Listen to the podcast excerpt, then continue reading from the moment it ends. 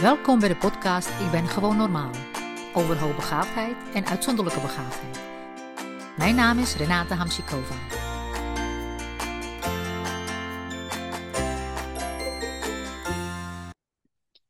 Uh, nou, we zitten hier voor de laatste uh, aflevering uh, in de serie Intens, Authentiek en Vrij. de derde aflevering heet Ik volg mijn weg. En um, ja, we gaan vandaag weer een paar interessante thema's aansnijden. en als eerste zou ik je wel eens willen vragen wat ouders nou zelf kunnen doen om hun hoogbegaafde kind goed te kunnen begeleiden. En of er een bepaalde mindset daarbij is die zou kunnen helpen. Ja, nou, wat ik merk uh, in mijn dagelijkse praktijk en in gesprekken met kinderen en ook tijdens didactische onderzoeken, is dat uh, als ouders hun kind willen helpen en ook echt hun, eh, het kind leren in zijn kracht te komen, te staan en voor zichzelf te kiezen en leren nadenken over wat, wat hij zelf wil, wat het kind wil, dat de ouders het vaak eerst zelf moeten leren. Of beseffen dat ze dat misschien kunnen, maar niet doen. En niet, mhm. ook niet spiegelen naar het kind. Want wat ik merk uh, en wat ik ook hoor van leerkrachten en van ouders, uh, dat kinderen ook vastlopen in het onderwijs. Maar dat heeft ook voornamelijk te maken met dat en ouders niet weten wat het kind eigenlijk nodig heeft. En het kind, ja, logisch, dat ook helemaal niet kan aangeven. Of, en soms niet durft aan te geven. En weet soms ook niet welke woorden het kan gebruiken om iets aan te geven. Mhm. Dus die vaardigheden, die vaardigheden, dat is gewoon het allerbelangrijkste. En, uh, en de ouders, die moeten goed zich informeren. Uh, niet alleen wat mogelijk is uh, met de wetgeving, en waar, daar heb ik het met jou vaak over. En daar, heb jij podcasts over. En masterclass is om ouders daarmee te helpen. Maar ouders moeten ook inzichtelijk hebben, vooral voor zichzelf wat zij verstaan onder opvoeden en begeleiden, waar, waarmee zij hun kind willen helpen en waarin uh, willen ze hun kind begeleiden. Wat is hun idee om, hoe willen ze hun kind groot brengen? Weet je, hoe, mm -hmm. wat, wat zijn hun waarden daarin? Ja. en welke vaardigheden heb je dus daarbij nodig? En daarbij is het heel belangrijk dat de ouders niet uitgaan van zichzelf, en dus hun mhm. eigen, hun eigen pijn meenemen van vroeger, wat ze misschien niet hebben gehad, tekort hebben gehad. Mhm. Niemand heeft ze begrepen. Dat is allemaal natuurlijk legitiem.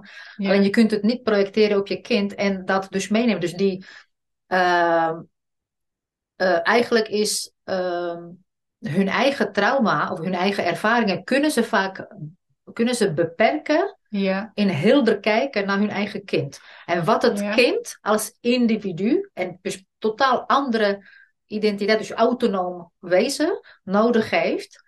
En wie het eigenlijk is. En mhm. wat, welke behoeftes heeft het kind. Dat doet me bijna een beetje denken aan als je uh, psycholoog wil worden, dat je eerst zelf uh, in therapie moet om je eigen uh, ja, overtuigingen te onderzoeken. Maar dan zeg je eigenlijk van dat zouden ouders er ook goed aan doen. Dus nou zeker, om, want, je, ja. ja. want je voedt een, een, een, mens op. Je voedt een mens op. Je hebt die verantwoordelijkheid om een mens tot de weerbaar, zelfstandig, zelfredzaam persoon op te voeden. En zeker als het enorm intelligente kinderen zijn, die ook heel erg gevoelig zijn en empathisch en intens en al die dingen. Je hebt enorm veel mogelijkheden daarin, maar je kunt pas alles benutten uh, als je vanuit jezelf leeft.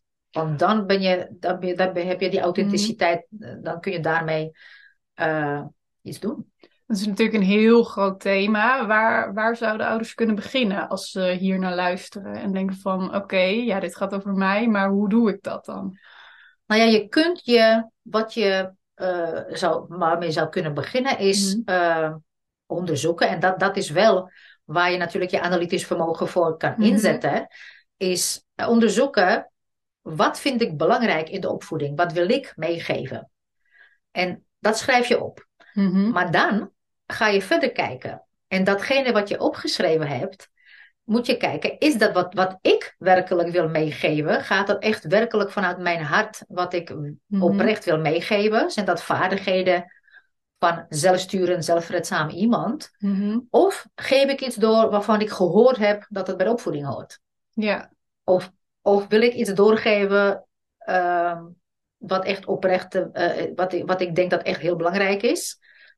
En eh, waar mijn, mijn kind echt eh, verder komt. Mhm. Dus dat is waar je mee kan beginnen. Ja. En eh, kunnen ze daarvoor ook hulp krijgen, bijvoorbeeld van jou? Ja, Is ze kunnen daar zeker doet? hulp bij krijgen, want ik heb allerlei online cursussen. we hebben live events waar dat soort dingen aan bod komen. Masterclass over maatwerk en over fluide model. Hè? Dus Ja, omdat, het, Daar komt dit alles, aan bod. omdat daarin is het juist heel belangrijk. En dat is een, dit, van, vandaag hebben we het thema ik volg mijn weg. Ja. Je kunt alleen je eigen weg volgen als je beseft dat het leven niet maakbaar is. Hè? Dus dat het onvoorspelbaar is, volledig onvoorspelbaar. Dat maakt het juist zo mooi. Mhm. eh, en afwisselend en eh, verrassend. Ehm, maar om dat aan te kunnen heb je vaardigheden nodig. Ja, En- wat voor vaardigheden dan? En dat, daarmee bedoel ik niet inderdaad vaardigheden zoals rekenen. Natuurlijk rekenen, lezen, Ja. tien vingers blind leren typen, een rijbewijs halen, Engels spreken. Allemaal Mhm. hele nuttige, hele nuttige dingen die je natuurlijk leert. Eh, maar er zijn andere vaardigheden, eh, zoals voor jezelf denken.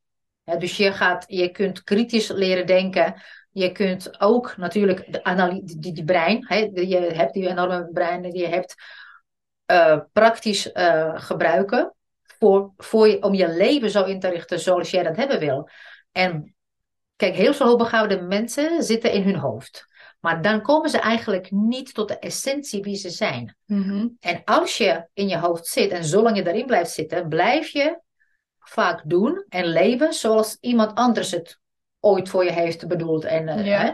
Maar zolang je, zodra je gaat voelen en in je hart voelen en echt werkelijk voelen wat, wat, wie jij bent en wat jij wil, dan kun je op die manier je leven inrichten. En dan heb je ook praktische vaardigheden nodig natuurlijk. Hoe kan ik datgene wat ik wil communiceren? Hoe kan ik... eh, eh, en heb je misschien ook hele, hele praktische dingen nodig, zoals hoe zet ik een bedrijf op? Hoe schrijf ik een, eh, een, plan? Hoe doe ik dingen? Hoe ehm, eh, blijf ik bij mezelf terwijl ik alles doe? En dat is een eh, echt ongelofelijke vaardigheid. eh allerbelangrijkste, denk ik, Mhm. is hoe integer ben je naar jezelf?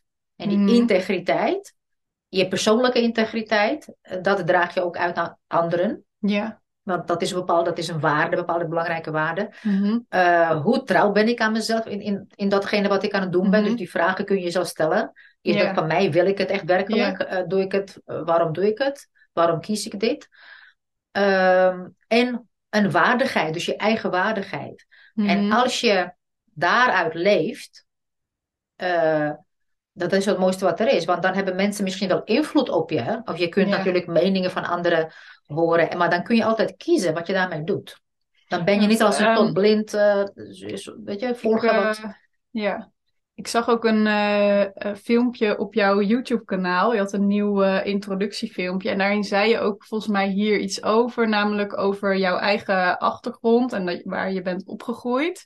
En ehm, eh, je vertelde dat ondanks dat je in eigenlijk een totalitair regime leefde, je van je moeder en je oma geloof ik ook heel veel vaardigheden hebt meegekregen. Ja, Zou je daar iets over kunnen Ja. vertellen? Want ik was wel benieuwd. Van, ja, ja, wat, zeker. eh, Wat mijn heb je vader ook. meegekregen? En ik denk dat het voor andere mensen ook Ja. best wel eh, eh, inspirerend kan zijn. Kan. Ja, Ja. maar je moet je voorstellen inderdaad, want in de Tsjechoslowakije van toen, van de jaren Mhm. zeventig en tot aan de, de Berlijnse muur viel, eh, dat, dat duurde dan twintig jaar, maar dat was net precies mijn jeugd. Mhm.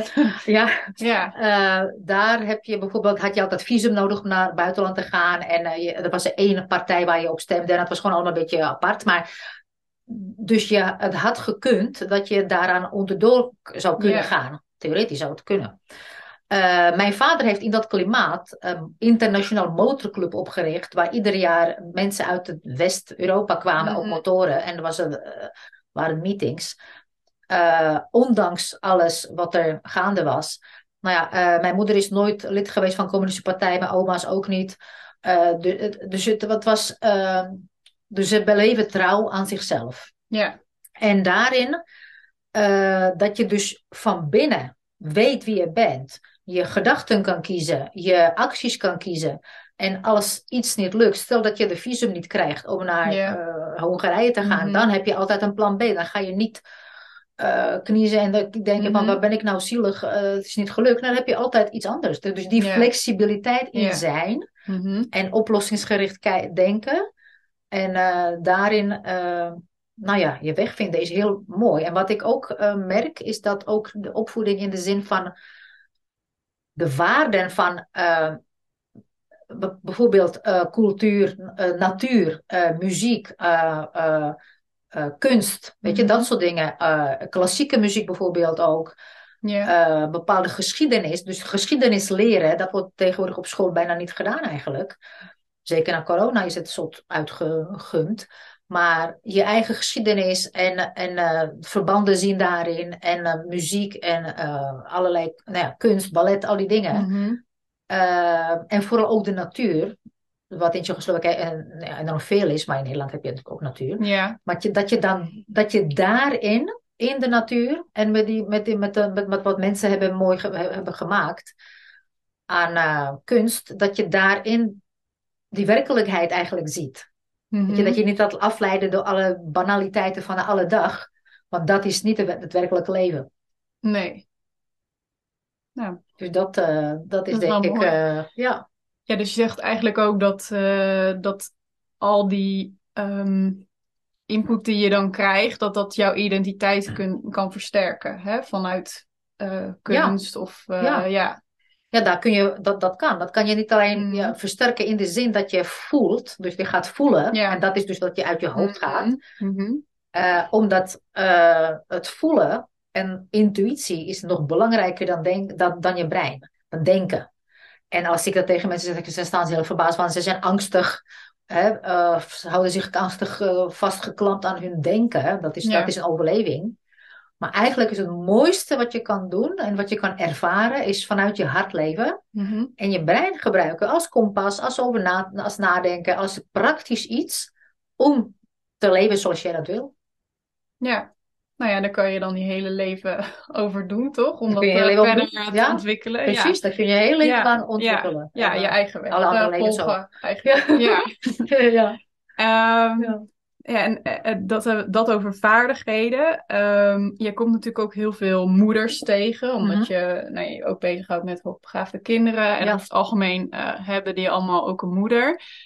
En veel daarvan, eh, ehm, ja, dat zie ik in ieder geval ook, die zeggen dat ze zelf niet, zelf zijn ze echt niet hoogbegaafd. Of Ja, in ieder geval, ja, hun kind wel, misschien de vader, maar nou ja, van hun komt het niet, zeg Ja, maar. ja. Eh, herken jij dat? Ja, zeker. Ik heb zelfs nu een coaching voor vrouwen, eh, een groepscoaching en een, een dag. Vind Ja. jezelf terug, heet die dag, eh, specifiek voor vrouwen. Mhm. Juist omdat ik zag de, oude, de moeders die de, de kinderen meestal brengen voor onderzoek of voor gesprekken, dat zij dit zeggen. En dat zij Mhm. dus, maar tijdens gesprekken met die ouders over hun kind, zag ik ook, eigenlijk merkte ik dat zij zelf vastlopen in het leven Ja. met allerlei overtuigingen. Dat ze misschien, eh, hè, dus, dus, dus dit van ik ben niet hoogbegaafd is één van de overtuigingen. Ja, En vaak zijn die moeders opgegroeid soort in de schaduw van ergens van iemand en niet gezien voor wie ze werkelijk zijn. En Ja. eh, eh, omdat ze zo leuk en sociaal en vriendelijk en aardig en, Ja.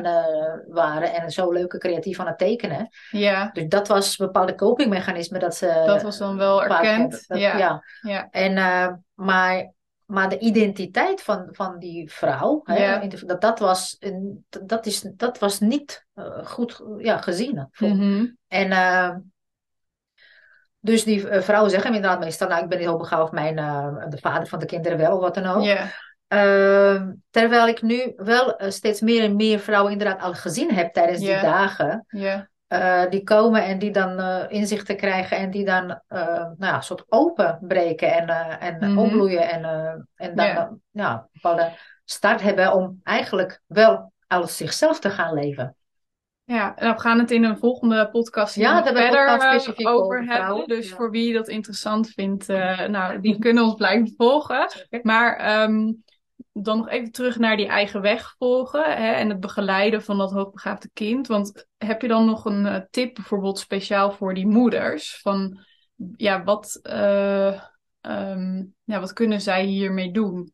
als zij bijvoorbeeld ook zo'n moeder zijn die nog in de ontkenningsfase Ja, ja, ja. zit.